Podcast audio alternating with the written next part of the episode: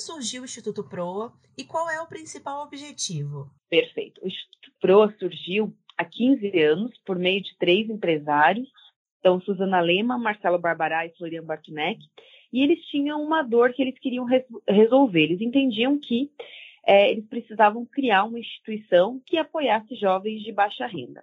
E eles também entendiam que a empregabilidade era o caminho para se chegar nisso. Então, a partir do momento que o jovem conseguia emprego, ele poderia mudar sua vida e quebrar o círculo da pobreza. Obviamente, um jovem de baixa renda da escola pública talvez não conseguisse acessar de maneira fácil o mercado de trabalho. Então, o PROA surgiu com o intuito de formar jovens de baixa renda da escola pública para o mercado de trabalho. Né? A gente tem como sonho alcançar 400 mil jovens, então a gente quer empregar 400 mil jovens, porque a gente entende que a partir do momento que o jovem consegue um emprego, ele muda de vida. Né? Então a gente quer promover a inclusão produtiva do jovem de baixa renda da escola pública brasileira. E você pode falar um pouco mais sobre a importância da qualificação profissional para aumentar a igualdade social no Brasil? Com certeza. Hoje a gente tem uma pesquisa que saiu no, no IBGE no ano passado, onde um a cada três jovens na faixa etária de 17 a 22 anos é, não conseguem emprego, né? Estão desempregados. O que, que isso significa? Né? Hoje a gente tem 80% dos nossos alunos no Brasil que são de escolas públicas, né? E a gente sabe que a formação da escola pública ela é deficitária em, muitos, em muitas situações. Então, se a gente não formar esses jovens da escola pública é, uma, uma capacitação adicional, ele não vai conseguir adentrar o mercado de trabalho. Porque o mercado de trabalho, por sua vez, avançou muito nos últimos anos. Né? A tecnologia ela imprimiu um novo ritmo de trabalho a todas as empresas. Então, as empresas precisam de um profissional com uma mão de obra mais capacitada do que, por exemplo, há 10, 20 anos atrás. E o jovem da escola pública vem com menos qualificações. Então, a gente realmente precisa reforçar essa qualificação, seja ela por meio de institutos, de ONGs como PROA, ou também é, as próprias empresas financiando projetos para apoiar na capacitação.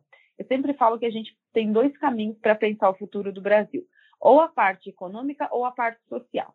A parte econômica, por quê? Se a gente não formar os nossos jovens e não capacitá-los, a gente vai avançar tanto na tecnologia, a gente vai ter um gap gigantesco de mão de obra e o nosso país vai parar. E, por outro lado, tem o viés social. Se a gente não formar esse jovem e não capacitá-lo, ele não vai conseguir gerar renda. Isso vai gerar um custo muito grande para o país, tanto quanto o governo, além de gerar muitos problemas sociais, como o aumento da desigualdade, pobreza, violência e tantos outros fatores. Né? Então, a gente pode olhar por dois vieses, um não impede o outro, mas o ponto principal é a gente precisa formar e capacitar esses jovens para que eles consigam entrar porque senão eles não vão conseguir. E como funcionam as parcerias com o Instituto Proa? Bom, as parcerias elas são muito simples, né? O nosso trabalho ele não gera nenhum custo nem para os alunos e muito menos muito menos para as empresas é, contratantes ou outras parcerias. Então, basicamente, a gente apresenta o PROA para as empresas é, e mostra o trabalho que a gente faz, tanto na formação e também na empregabilidade. Então, a gente apoia as empresas a contratarem os nossos jovens. Além disso, a gente tem outras parcerias, como, por exemplo, com o meu entrevistador é, e, e tantas outras, que a gente tem um trabalho de voluntariado, ou seja, eles participam da formação dos nossos jovens para apoiar os jovens, para dar dicas né, de emprego, de como que o jovem precisa se comportar nesse momento tão importante que é o contato inicial com o mercado de trabalho, e também apoiar para fazer a divulgação do PROA, porque nós queremos cada vez mais é, que as empresas conheçam o PROA para que elas possam no futuro contratar jovens e que elas entendam que é um jovem com uma formação é, de altíssimo nível. Qual o impacto do PROA na vida dos jovens que buscam construir sua própria história? Bom, a gente tem um, um cálculo que a gente faz que é muito interessante. A gente tem um jovem com a renda per capita média de mais ou menos 800 reais. Quando o jovem sai do PROA, né, por exemplo, no projeto do Própria Profissão, que é de tecnologia, os salários que ele recebe são acima de dois mil reais. Então, a gente entende que tem um impacto, um impacto financeiro, ou seja, esse jovem começa a gerar renda, e isso é muito importante para ele e para o país, em muitos casos é esse jovem que sustenta a família, e ao mesmo tempo ele sai do PROA com a certeza de que ele é capaz de.